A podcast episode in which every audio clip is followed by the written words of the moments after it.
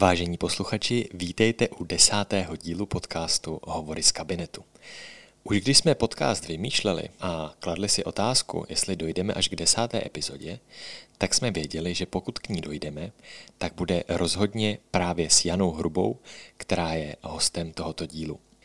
Jana Hrubá je výraznou osobností českého školství, mimo jiné se podílela na jeho transformaci po revoluci a kromě toho je také členkou síně slávy českého školství Eduína. V podcastu se spolu bavíme o změně ve školství, o její dlouhé praxi, o učitelských iniciativách, ale také o sardinkách. Příjemný poslech. Začíná desátý díl hovoru z kabinetu a takové výroční díly bývají zároveň bilanční a s kým jiným bilancovat než s Janou Hrubou. Jano, díky, že jsi udělala čas. Ahoj. Začnu takovou záludnou otázkou. Pamatuješ si poslední den, kdy jsi byla za katedrou? tak úplně přesně ne, ale byla jsem tam dlouho za katedrou. 30 let, přes 30 let a teď jsem ale skoro stejnou dobu zase mimo.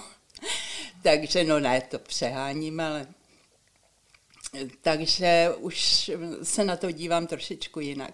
Když bys popsala třeba vlastně, jaký byl ten závěr toho, než si odešla právě jako z pozice učitelky, jestli si nějak cítila v sobě nějakou změnu nebo posun?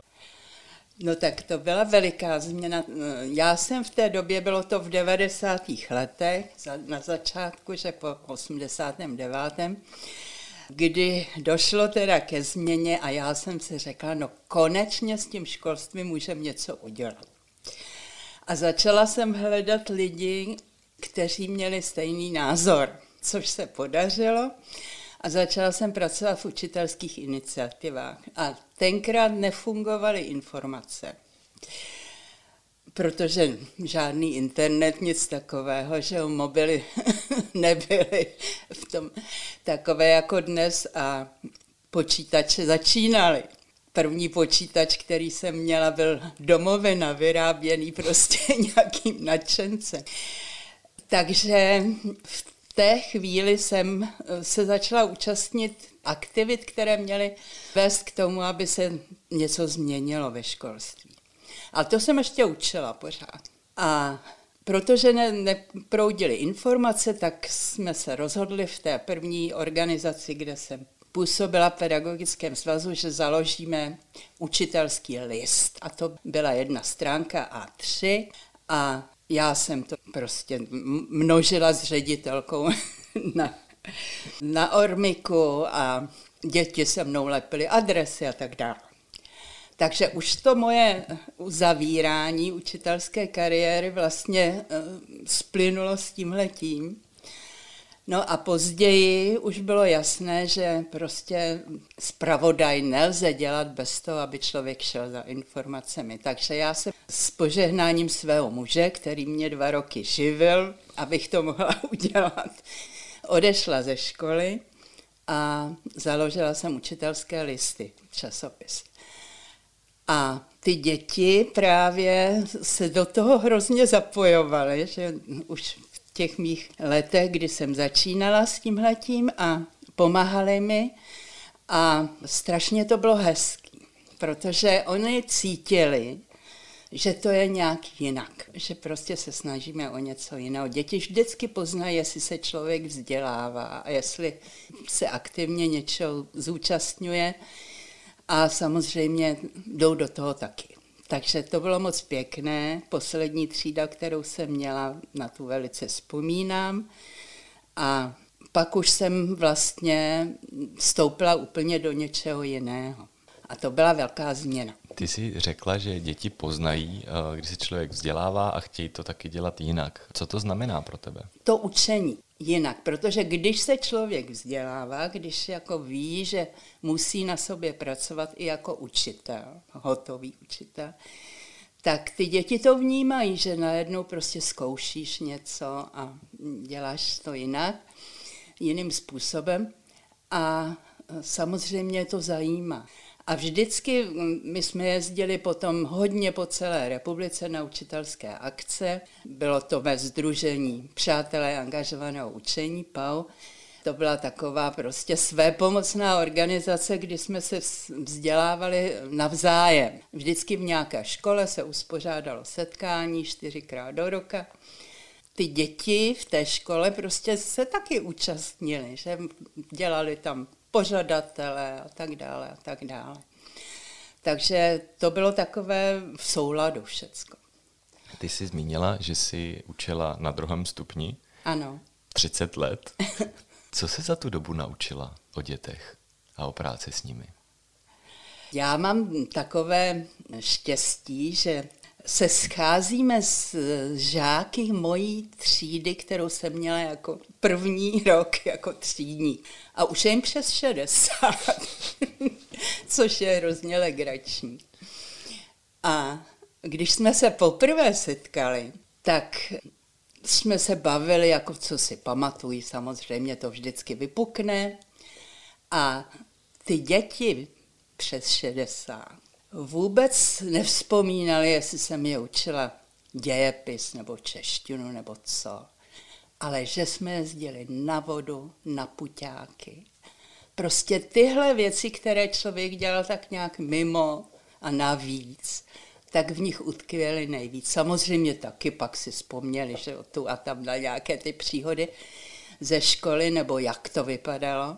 Ale tohle to oni zřejmě nejvíc oceňovali. Že člověk se jim věnoval i mimo, nejenom prostě ve škole. Takže to jsem ani nečekala, že se dovím po tolika let. Pozorovala si za těch 30 let, možná i za ty další roky vlastně nějakou změnu. Vždycky se říká ty dnešní děti a vlastně pak zjišťujeme, že to říká každá jako generace o, o té předchozí.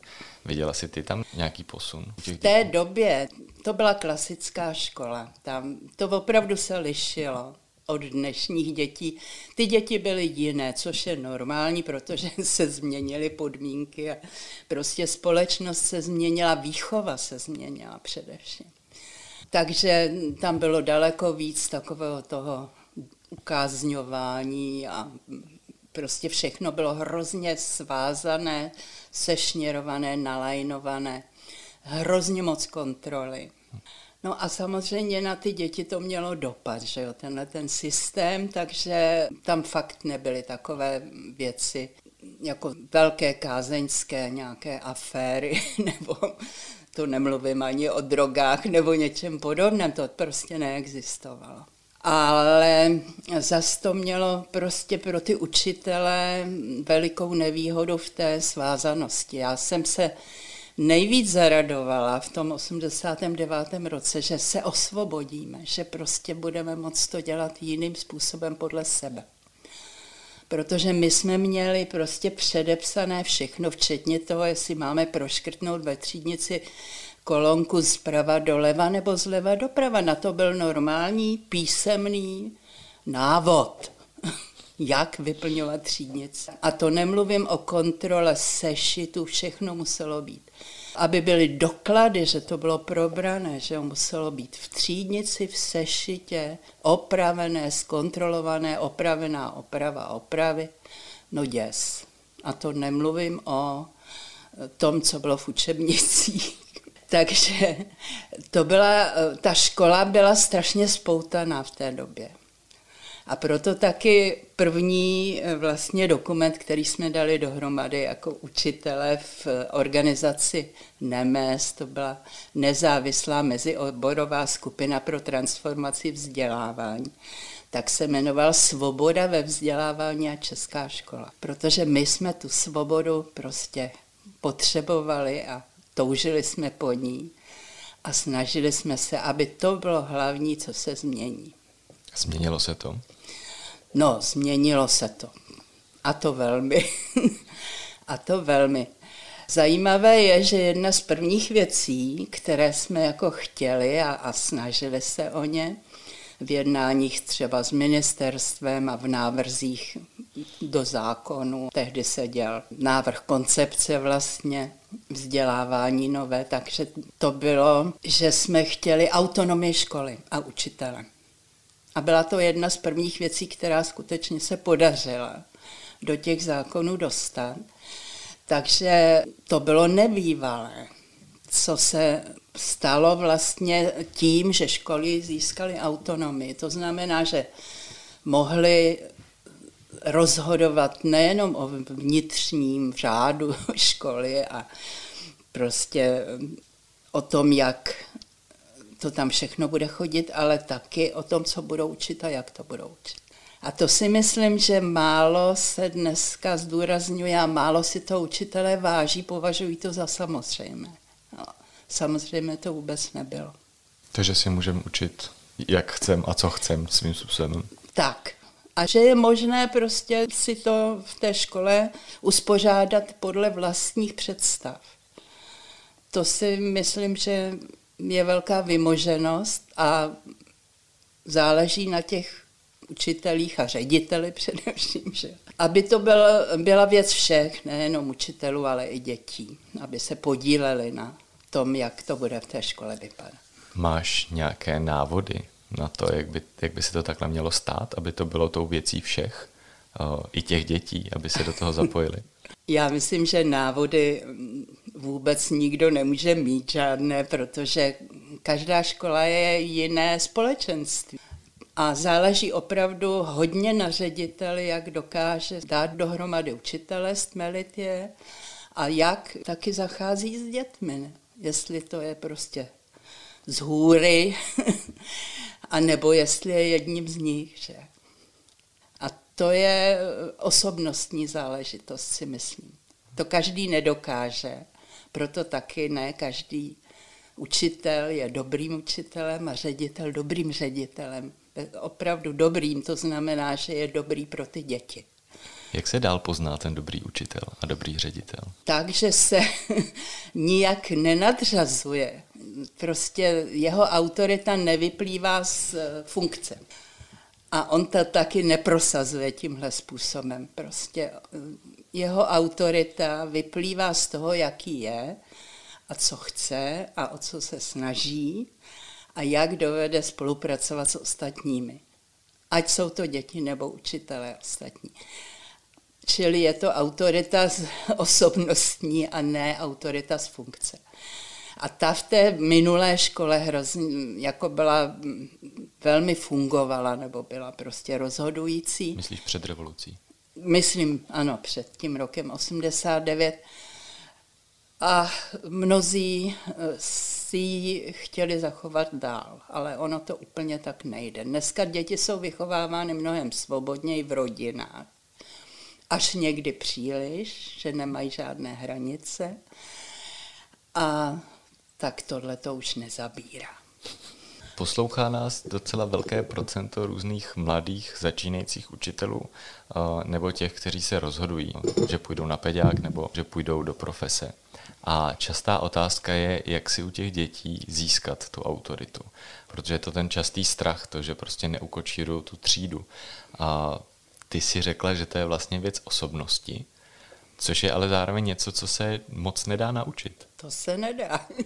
Já myslím, že učitelství chce určitý talent a e, možná víc než jakékoliv jiné zaměstnání, protože je to i herectví svým způsobem, že tam je psychologie, tam je spousta aspektů, které ten učitel musí mít v sobě, aby zvládal ty situace. A děti velice poznají, jestli je člověk má rád. A jestli to dělá proto, že ho to baví a že prostě rád s nimi pracuje a že chce pro ně to nejlepší, a nebo jestli tedy chodí do práce, do té školy. A to se dá těžko naučit, to prostě buď je nebo není. A přeci jenom, kdyby si zkusila mm, poradit něco tomu člověku, který se do toho vrhá nebo se chystá vrhnout a teď má v sobě kupu těch pochyb. O co se opřít? Nebo kde vzít nějaké to sebevědomí? Musí zkoušet a musí eh, mít eh, kolem sebe někoho, nebo najít si někoho, měla by mu to dát ta škola, že ředitel by mu měl dát uvádějícího učitele. Já jsem třeba nezapomněla dodnes, když jsem nastoupila, já jsem měla obor čeština, dějepis, výtvarná výchova a dostala jsem dva pány učitele jako uvádějící jednoho češtináře výborného a jednoho dějepisce. A Lojzíček, dějepisec, mě říkal, víš, já už učím třetí dějepis. Dějepis je hrozně ošemetný předmět, protože se s ním dá manipulovat. Jeden dějepis jsem učil za první republiky, jeden za Němců a teď učím třetí. To bylo třeba rada nebo uvědomění, že, které jsem potřebovala dostat, abych prostě věděla, jak mám přistupovat k tomu, co mám v učebnicích. A to ten mladý učitel potřebuje. Že někoho v kabinetě, s kým si může popovídat, postěžovat si, poradit se. A líbí se mi třeba teď, jelikož je tedy Facebook a internet a tak dále, jak vy, mladí učitelé, si můžete radit navzájem na prostě vašich sítích, uzavřené třeba, a jak opravdu se obracíte jeden na druhého a hned při hrne spousta rád, co si přečíst, kde to najít, že jo, jak to udělat, to je úžasná věc. Že není ten mladý člověk odkázán jenom na ty kolegy, kolegyně většinou, většinou starší, že ale že může dostat radu od těch vrstevníků, to je prýma. Když jsi zmínila ten dějepis, jak se učil dějepis za komunistů? Teď myslím, jak si k tomu ty jako učitelka přistupovala. Právě jak si řekla to s tím, jak nakládat s tím, co mám v učebnicích a, no, a podobně. No, to byla hrůza. to byla hrůza, protože i to vzdělání, které jsme dostali, bylo vykuchané, vykastrované. Musím použít tenhle výraz, protože prostě jsme nedostali informace o dějinách v souvislostech, o všech oblastech světa, jak se vyvíjely a jak na sebe působili navzájem. Prostě těžiště bylo v dějinách Sovětského svazu a komunistické strany Československa. Takže jsme třeba v deváté třídě měli asi šest nebo osm hodin, už nevzpomínám přesně, sjezdy komunistické strany. A co tam člověk měl učit prostě. To byla hrůza, no tak se to udělalo formálně, udělal se zápis do sešitu, že.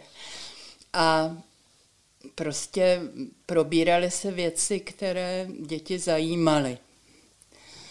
Hlavně to muselo být v třídnici a v sešitě a všude zapsané. Pak to bylo pak to šlo. To si pamatuju na jednu radu z mého studia. Hodina nemusí být odučena, ale musí být zapsána. Ano, tak ano. něco přetrvalo, teda koukám i doteď. Takže samozřejmě člověk čerpal z četby, já jsem měla načteno, já jsem nejvíc přečetla, když jsem byla na střední škole, já to nechápu, jak to. Ale byl čas a tak eh, pořád jsem chodila s knihami máme velkou knihovnu já jsem vždycky polovinu té knihovny natahala do školy. Takže když byl konec školního roku, musel přijet manžel s autem, abychom to odvezli, protože to byly haldy prostě. A pořád jsem chodila obrázky, knížky a prostě četli jsme si a vyprávěli jsme si. No a myslím, že ty děti to převezmou. Když to vidí u toho učitele, tak jako žádné nucení do četby, nebo začali tahat taky z domova věci nosili. Takže ten předmět je hezký, ale prostě nesmí tam být ta ideologie. Že jo? To, je, to je katastrofa. Nabízí se otázka z tvého pohledu, jak se nám třeba teď posunula ta výuka toho dějepisu v tomhle ohledu? No, já myslím, že teď jsou ohromné možnosti. Co je spousta filmů, pořadů, obrazového materiálu. Že jo? Prostě co dělá třeba pro Ústav pro výzkum totalitních režimů. To jsou úžasné programy. A samozřejmě ten dějepisec to může využívat, může tím prostě oživit tu hodinu a bez nějakých ideologických řečí prostě ty děti to pochopí z těch příběhů. Je to založeno na příbězích lidí. I děti dokonce dneska dělají rozhovory že v, s pamětníky tak to je úplně jiný přístup a prostě je to život, který vstoupí do té školy. A to je třeba využívat, že? informovat se a zjišťovat a nacházet a radit si navzájem. A je toho spousta teď. To se nedá vůbec přirovnat. Mluvila jsi o knihách. Když se tady rozhlídnu, protože jsme u tebe doma, tak tu vidím spoustu nové pedagogické literatury. Jaká byla nějaká knížka, kterou si četla v poslední době, která tě zaujala a kterou bys třeba doporučila posluchačům? tak teď tě potěším. Byla to výchova jako dobrodružství. Knížka Františka Tichého o přírodní škole. A velice mě to nadchlo. A myslím si, že opravdu to je zážitek. Bylo rozhodně zážitek přírodní školu studovat a no. i tam učit. Přesně tak. A snažím se číst různé věci, různé přístupy, takže pořád něco čtu. Ty jsi odešla do důchodu v roce 2008, ano. ale pořád si vlastně neuvěřitelně aktivní. Asi aktivní i v oblasti toho školství. A jak to vlastně děláš? Nebo co ti dává tu motivaci a možná tu energii se tomu tak věnovat, tak jak se tomu ty věnuješ? Já jsem opravdu od toho roku 90 pracovala v učitelských organizacích a byla jsem ve výborech těch organizací a celé ty roky to bylo strašně jako krásné, protože jsem ty roky strávila mezi chytrými, aktivními lidmi, kterým o něco šlo. O změnu, o zlepšení vzdělávání. No a když jsem šla do důchodu, tak jsem se všude rozloučila. A myslela jsem si, jak skončím prostě se vším. A ono mi to nedalo. Mně to chybělo. A tak jsem třeba do Skavu, kde pracuji dneska, stála konference asociací ve vzdělávání, kterou jsem spolu zakládala, tak jsem se vrátila. No a strašně mě osvěžuje kontakt s mladými, šikovnými lidmi, kterým to myslí a kteří vedou úžasné debaty a mají veliké pole prostě působnosti kde každý z nich pracuje. Je to organizace střešní, to znamená, že tam je skoro 30 už organizací různého typu, které působí ve vzdělávání a každý jinde na jiném poli. A to je něco tak strašně zajímavé. No a já se snažím nemluvit moc, ale občas prostě něco přidám z té zkušenosti.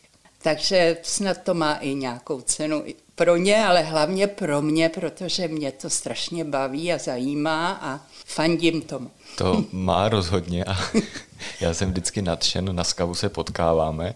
Jenom zmíním, že jak otevřeno, tak učitelská platforma, které podporují tento podcast, tak jsou také členy Skavu. Ale to, co mě vlastně zajímá, mám pocit, že člověk, když je dlouho ve školství, a říkají to různá data, tak je ohrožen syndromem vyhoření a potřebuje utéct pak, nebo v lepším případě utéct a pak se třeba vrátit. Ale měla jsi ty takovouhle fázi? Já jsem měla fázi ještě před tím rokem 89, kdy mě strašně svazoval ten systém, který opravdu to bylo otroctví pro učitele. A Dokonce i takové to ohrožení existenční tam bylo. Prostě kdyby člověk se nepřizpůsobil, tak to nemohl dělat. Když by se nechtěl přizpůsobit, museli dělat něco jiného, což mnozí udělali. Že? Ale ne každý má tu odvahu a i tu možnost. Takže to mě vadilo hrozně, ta nesvoboda prostě. A pak jsem zažila velmi zajímavou situaci, když jsem založila časopis Učitelské listy proto, že jsme potřebovali prostě mít nějaký komunikační kanál, tak jsem šla na volnou nohu. A teď jsem eh, chtěla jako se poučit, jak dělat si reklamu, PR a tak, tak jsem šla do kurzu na PR a teď tam bylo 40 lidí, z toho bylo 37 mužů a tři ženy. A samozřejmě chování tu podrželi kabátek, otevřeli dveře, pozvali na drink. A já jsem zírala. Protože jsem vlastně strávila život v klášteře. Uvědomila jsem si v té chvíli tímhle zážitkem, jak je to nepřirozené prostředí, to školství, protože samé ženy, většina žen, a samozřejmě určitý typ eh, komunikace a myšlení. A jak je potřeba, aby to bylo vyvážené, aby tam byli ti muži. Jak je nezdravé, pokud člověk nevykročí nikdy z toho prostředí. Takže je potřeba opravdu, pak jsem samozřejmě se pohybovala v podnikání, protože jsme museli vydělat na časopis, dělali jsme inzerci pro firmy. Jezdili jsme po celé republice, spousta lidí jsem potkávala, jiných povolání. A prostě jsem si čím dál víc uvědomovala, jak to školství je uzavřené a nezdravé prostředí a jak je potřeba, aby se vycházelo ven mezi jiné lidi, jiná povolání, aby i ten život pronikl do té výuky aby tam přicházeli jiní lidé, rodiče třeba určitých povolání, kteří mají něco zajímavého, co mohou dětem říct a podílet se na výuce, třeba na nějaké hodině, jak je to hrozně důležité, aby to nebylo takovéto sterilní umělé prostředí, které prostě není úplně stejné jako v ostatní život. Takže to je věc, na kterou by se mělo daleko víc myslet a už se to děje samozřejmě, protože dneska se mnohem víc podílejí rodiče. Pokud to umí učitelé a ředitel s nimi spolupracovat a chtějí s nimi spolupracovat, tak se odehrávají báječné věci spolu s rodiči. Ty si před chvílí řekla o tom podívat se ven, vykročit z toho a tak dál. Narážíš tím třeba na téma sabatiklu pro učitele? No tak samozřejmě by to bylo úžasné, kdyby člověk mohl třeba ve svém oboru se podívat, já nevím, na vysokou školu nebo do praxe, do nějaké výroby a podobně. Prostě to je úplně jiná zkušenost než ta škola, protože učitel de facto z té školy nevyjde. Nejdřív je žákem, pak studuje, je studentem, pak je učitelem, no a pak je učitelským důchodcem. a ty se mě ptal, kde nacházím teda motivaci pro tu svou účast v těch organizacích, protože mě o to školství jde, jde mi o tu změnu Změna se děje hrozně pomalu na můj vkus. Já jsem si myslela, jak všichni kolegové smýšlejí stejně jako já, že konečně s tím školstvím něco musíme udělat. A ukázalo se, že to tak není a že to trvá a že je to mnohem náročnější, než jsme si dovedli představit. Ale já tomu fandím dodnes a chci mít informace, chci vědět, co se připravuje a prostě jestli je to dobře, to, co se zamýšlí a tak dále. A to je moje motivace. A hlavně ta komunikace prostě s vámi mladými, to mě baví. Ty si teď popsala, eh, jak jsi smyslela, že to, že to prostě bude hned, že se stane změna a ono se to nestalo. Proč myslíš, že to tak je? Asi jsem si to neuměla představit, protože jsem soudila podle sebe, jak já myslím. A ne každý takhle myslí. Prostě e, jsou uh, učitelé, kteří se zakládají na té autoritě, kteří to mají opravdu zase jiní, kteří to mají jako zaměstnání, chodí do práce, do té školy a, a prostě nic víc jako je na tom tak nezajímá někdy. Tak to jsou prostě různé přístupy a ne každý je ochoten na sobě pracovat, protože změna znamená na sobě pracovat. Jedna z prvních věcí, o kterou jsme usilovali v NEMES, eh, bylo slovní hodnocení. Protože známky nám vadily. V těch 90. letech. V 90. letech, ano. A zjistili jsme velice rychle, že když chceme slovně hodnotit, musíme jinak učit. Prostě, že to nejde. Ta klasická výuka se se slovním hodnocením prostě dostávala do rozporu. Takže eh, to byla velká práce. Učili jsme se navzájem, jezdili jsme na učitelská setkání, prostě ten, kdo něco se naučil dobrého nebo nějaký program poznal a naučil se nějaké metody a tak dále, tak prostě dělal lektora a takhle to postupovalo. A ono odpoutat se od klasické výuky je odvaha.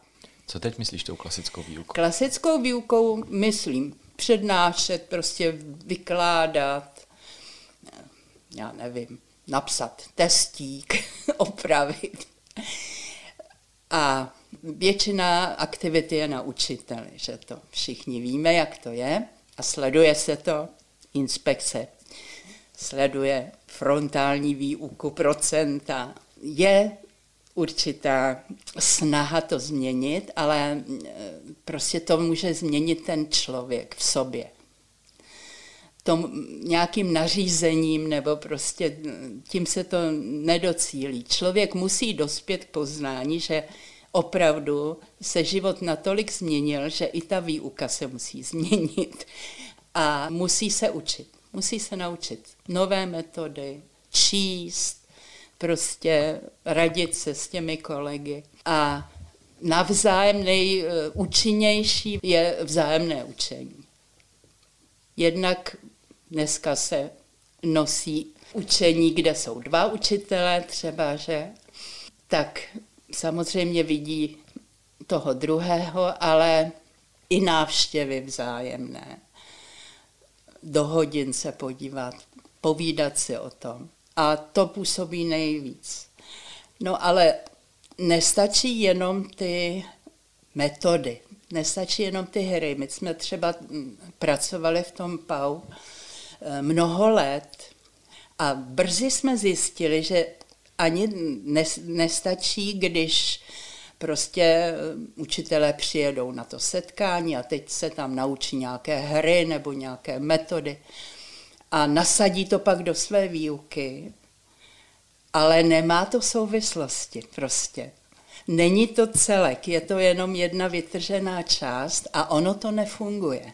Ono musí se promyslet ten celek, aby to všechno do sebe zapadalo a aby to mělo vždycky nějaký cíl, ta metoda. Není to metoda pro metodu nebo hra pro hru, ale něco se tím sleduje a to musí člověk vědět. To dá trošičku studia. musí pořád číst a pořád sledovat. Kam podle tebe směřuje naše školství? Chceš vědět, jestli do tmy nebo do světla? Eh, vlastně, vlastně mě nenapadlo, že by si odpověděla tou uh, binární odpovědí, ale kam prostě, jaký je teď tvůj pohled na současný vývoj? Eh, mně se zdá ten vývoj velice rozporuplný. Samozřejmě je spousta škol, takových těch ostrůvků pozitivní deviace, jak se říká, prostě kde to dobře funguje, protože ředitel má nějakou vizi a získá pro ní ten zbor a rodiče a někam směřují. Takže to není jenom takové to ze dne na den, ale někam to vede k nějakému cíli, že domluví se na tom, co by chtěli, jak by chtěli ty děti vést v té škole. To jsou bohužel pořád ostrůvky. Já nevím, jestli si četl ten příběh o těch sardinkách. Ne? Teď si nejsem jistý. je to takové podobenství, když je hejno sardinek, kolik jich musí být, aby změnilo to hejno směr. A ono jich zase nemusí být tak moc, ale ne málo.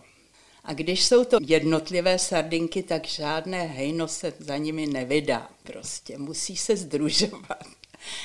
A potom, když jich je určitý počet, tak už se to někam posouvá. Já myslím, že jsme v té fázi, kdy ještě to hejno pořád se snaží plout tím směrem nějakým, ale kde už jsou ta malá hejna, která se dávají dohromady a prostě snaží se přesměrovat.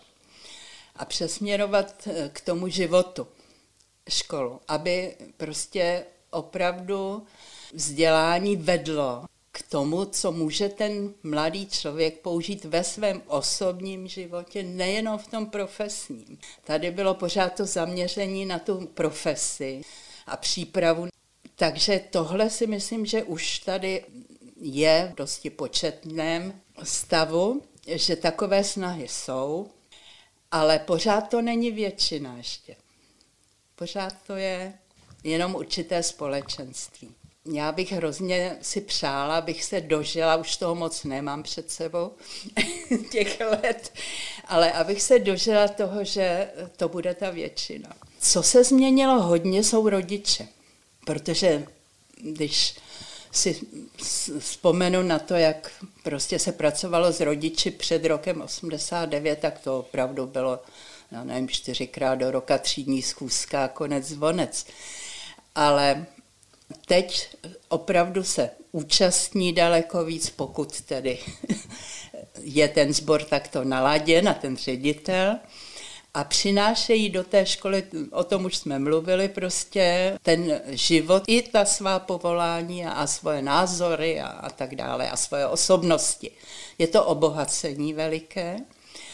No a rodiče se změnili i v tom, že jsou aktivnější, že začali, když se jim nelíbilo, jak pracuje ta škola v jejich bydlišti, když se jim zdálo, že se příliš nemění, tak začali zakládat ty svoje rodičovské školy. A to je veliký posun. Nemá to úplně jenom klady, samozřejmě, protože je to aktivita omezená na dobu, pokud to jejich dítě je v té škole. Tak je to většinou krátkodobá záležitost. Nebo to pak někdo přebere rodiče se stali takovým hráčem důležitým. To nebylo. Oni byli spíš takový pokornější dříve. Chtěli mít pokoj od té školy. Radši tam nechodit, radši prostě žádné průšvihy neřešit. Kdežto teď eh, myslím, že jsou mnohem tedy aktivnější silou a že je třeba s nimi mnohem víc počítat a zapojovat, začlenovat je a pak to může krásně fungovat těch školách. A změnily se i ty děti, jsme už o tom mluvili, protože taky jsou jinak vedeny, vychovány, takže jsou mnohem svébytnější, prostě snaží se víc uplatnit a někdy je to příliš, jo. Čeho je moc, toho je příliš, když nemají žádné ty hranice s dané rodinou. Takže to jsou věci, s kterými prostě třeba počítat. A velmi důležitým elementem jsou technologie. To je prostě, to změnilo gard mezi učiteli a žáky, protože žáci mnohdy umí víc než učitel v tomto směru. A těžko se to dá dohnat. Ty děti se prostě už narodily do toho prostředí, kde jsou technologie a mají to jako vzduch k dýchání a ti učitelé už to nikdy nedoženou. Tak jsou jedinci, kteří jsou úžasní, ale učitelky jsou většinou ženy. A tam už jsou prostě bariéry, to já to vím podle sebe. No ale ty jsi například založila Facebook. no to jsem si založila, tak to je to minimum, co můžu udělat. Ale mám počítač jako psací stroj de facto, jako informační zdroj. A už jsem nepokročila v těch uživatelských dovednostech dalších. Že? Co se týče těch technologií, tak se nabízí otázka, jestli uh, rolí učitele vlastně není do toho světa technologií z pohledu dětí přinášet ten smysl který mohou mít v tom vzdělávání. Vlastně ukázat, že ten, že ten mobil může sloužit i jako informační zdroj právě, jak to ty teď popsala s počítačem. Já jsem měl krásnou zkušenost na školení pro učitele, kde jsem teda lektoroval, že tam byla postarší paní učitelka, kterou to ale hrozně zaujalo a která za 14 dní, co byly mezi jednotlivými školeními, udělala obrovský posun. Na rozdíl třeba od mladých, mladších kolegyň, které to vlastně moc jako nezajímalo a chtěli si to jenom odsedět, podepsat a jít. A začal jsem pak sám pochybovat, jestli vlastně je to tolik o tom věku, nebo, nebo o čem to je. Je to o chtění. Člověk musí chtít a musí mít nějakou motivaci pro tu svoji vnitřní změnu, aby byl ochoten do toho vložit tu práci. Ať se to týká technologií nebo prostě výuky, metod výuky a prostě poznat nové nějaké směry. To je prostě náročná záležitost. A to člověk musí mít nějak v sobě, já nevím. Asi se to těžko dá naočkovat. Nebo někoho k tomu donutit, k tomu musí člověk dospět. Že zjistí, že bez toho to nejde. Že to je prýma, že ho to baví. Když se podíváme do médií na to, jak se píše o našem školství, tak často vlastně se ukazuje jenom na ta negativa nebo na to, co se nedaří, kde máme problémy. A co se nám daří? Co jsou pozitiva našeho školství z tvého pohledu? Já myslím, že se daří jednotlivcům, kolektivu, školám, ne všem, se dostávat blíž k těm dětem a prostě hledat cesty, jak je lépe učit. A s jiným cílem. S tím cílem prostě vyzbrojit je pro život a pro změny, které přijdou a my nevíme, jaké budou. To je taky jako změna veliká, že to nabralo na rychlosti vývoj společnosti i technologií, výroby a všeho, vědy. A my to nestíháme ani sledovat. Takže člověk si musí vytvořit nějaký svůj systém, aby tedy se seznamoval s těmito věcmi a musí to považovat za důležité. Mít v sobě takovou nějakou nucení, nebo já nevím, jak bych to nazvala. Já už si neumím představit, že bych bez toho byla. I dneska, kdy jsem v důchodu, že bych nevěděla, co se děje nového, co se kde prostě chystá, umí, rozvíjí. Prostě, teď je to krása. Tohle to všechno sledovat a podílet se na tom. Ale chce to aktivitu a prostě pracovat na tom. Takže myslíš, že to, co se nám daří, tak je to, co je dobré, tak jsou ty aktivity těch ostrůvků pozitivní deviace? Nejenom, ono se daří i měnit opravdu ty přístupy pedagogické. Nikdy nebylo tolik forem a metod, které možno používat. Jenom člověk musí vědět, co je zatím a proč, že k čemu to směřuje, aby to nebylo samoučelné, jak už jsme o tom mluvili. A měl by to člověk volit vždycky s nějakým cílem, protože ty děti chce k něčemu vést. Tak, aby věděl, co tím sleduje. Aby to nebyla hra pro hru. To bohatství je veliké, protože máme možnosti i online se vzdělávat, dostávat se k zahraničním materiálům. Vy umíte angličtinu všichni, my jsme se učili rusky, že jo? Takže pořád jsme omezeni, už to nikdy člověk nedožene, když ho to postihlo v nějakém vyšším věku, ta změna. Takže vy máte široké pole působnosti, kde se můžete dovídat o těch věcech. Můžete vyjet do zahraničí, vidět to na vlastní oči, naučit se to, dělat stáže prostě. To jsou takové možnosti, které jsme vůbec neznali. My jsme žili prostě v safari, za ohradou, doslova a do písmene. A to byla velká omezení. Takže tenhle, tento otevření těch možností, to je úžasná věc. A já myslím, že je tady mnoho lidí už i na vysokých školách a tak dále, kteří mají už praxe že jo, v zahraničí a mohou výjíždět a mohou to vnášet do té své výuky ale někteří se drží pořád toho osvědčeného. A když by si se podívala na ten vývoj, teď myslím na vývoj od těch devadesátek do teď, můžeme se nějak poučit z něčeho, co se stalo, tak aby se to třeba už neopakovalo, nebo aby se to stalo lépe? A teď myslím v tom směřování školství. Poučit. nebo inspirovat.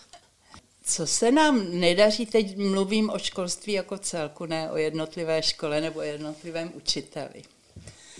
Co se nám nedaří, tady byly různé koncepce, různé strategie, některé i dobré, ale co se nám nedaří, je ta implementace. Prostě uvést to do praxe. To se nám nedaří tedy mnoho a mnoho let, tak někde je chyba. Musí se to dělat jiným způsobem. Promyslet jiným způsobem a zapojit do toho co nejvíc lidí v tom terénu, protože žádná sebekrásnější koncepce z hůry přinesená, pro kterou nejsou získáni lidé, kterým je určena, prostě nezabírá. To je jedna z takových bolestí našeho školství, že toto neumíme. Uvést ty věci do praxe a získat pro ně lidi. Učitele, rodiče, veřejnost. Posunulo se to. Před lety média o školství nepsala třeba. Dneska máme plné noviny školství, ale mnohdy to je takové, že to je v tom negativním slova smyslu. Až je to moc až to ty učitele odrazuje a vadí jim to, dotýká se jich to, já se nedivím. Protože oni třeba pracují nejlépe, jak umí. Snaží se, dělají, co mohou. Ale prostě dopadá na ně ta kritika neustálá. Takže já jsem dokonce i, protože dělám web, učitelské listy, aspoň když nemám už časopis, tak jsem se rozhodla, že zruším negativní zprávy. a že budu psát o ne psát, já už nepíšu, já jsem editor de facto, přebírám, že budu dávat příspěvky, které vypovídají o něčem novém, co se daří a co je zajímavé a co může inspirovat. A tak to dělám poslední dobou vědomně a úmyslně, protože těch negací bylo až příliš. Takže kdo se chce inspirovat něčím pozitivním, tak na webu učitelské listy. Protože se blížíme k závěru, tak aby jsme nekončili, nekončili negativně. negativně. Vzpomeneš si na nějaký zážitek z tvé výuky, z tvé praxe, na který vzpomínáš eh, s úsměvem, nebo který tě doteď třeba rozesměje? No to mám jeden zážitek, ale to nevím, jestli mám vyprávět. Já jsem měla střední pedagogickou školu byla to škola pro učitele národních škol, tehdy prvního stupně. A to ještě bych snad chtěla říct o téhle škole něco. Neřeknu ten zážitek. Určitě. Můžu? Určitě. Ty si to vystřiháš, aby to nebylo moc dlouhé. Ta škola byla na Smíchově, v Drtinově ulici, dneska je tam francouzská nějaká, nějaké gymnázium. A to byla škola, kde byla zároveň základní škola, pět tří prvního stupně. A tam byli vybraní učitelé, kteří byli výborní metodici. Učili ty děti na té národní škole a zároveň nás učili ty metodiky. A my jsme od prvního ročníku střední pedagogické školy chodili na náslechy do hodin, dělali jsme výstupy, pak jsme měli asi tři týdenní praxi v závěru ve čtvrtém ročníku. A tenhle systém byl tak skvělý, že nás to vybavilo na celý život ve školství. Žádná fakulta mi nedala to, co mi dala tahle ta střední škola díky té praxi od prvního do čtvrtého ročníku. A jako generál. A já jsem přišla si pro ty děti, že si je odvedu do tělocvičny. Ty děti všechny byly na lavicích a skákaly a řvali. Ti kluci, to byli kluci. Já jsem je stála mezi dveřmi, holčička 18 letá, teď jsem je nedokázala tím svým hlasem vůbec upoutat. a už nevím jak, ale nakonec přece jenom slezli z těch lavic. A odešli jsme do té tělocvičny a nakonec jsem i tu skladbu s nimi nacvičila. A nevím jak. Nevím jak, ale to byl takový zážitek. A dneska se tomu směju samozřejmě, když se vidím v těch dveřích, jak jsem stála a nedokázala jsem tu hejno z těch lavic dostat. Nabízí se otázka, když jsi vstupovala do začátku své kariéry s tímhle zážitkem, jak jsi pak vybudovala to profesní sebevědomí? Já nevím. Že tak. Já nevím, jak se scházíme s těmi žáky, že 60-letými, tak mě vyprávěli. Vy jste přišla do třídy a řekla jste, a kdo pak se to tady ještě baví? no, a bylo ticho a začal perfektní výklad. já nevím, já jsem to nějak zvládla pak. Ale jak jsem si to vybudovala, to nevím. tak je to zajímavá zpráva, že i tak se to dá udělat. že to může přijít přirozeně a cestou. Asi to tak je. Super, tak děkuji za rozhovor. Teda. To byl desátý jubilejní díl podcastu Hovory z kabinetu. Pokud se vám díl líbil, tak o něm dejte prosím vědět na sociálních sítích nebo nám napište zpětnou vazbu, za kterou jsme vždycky rádi.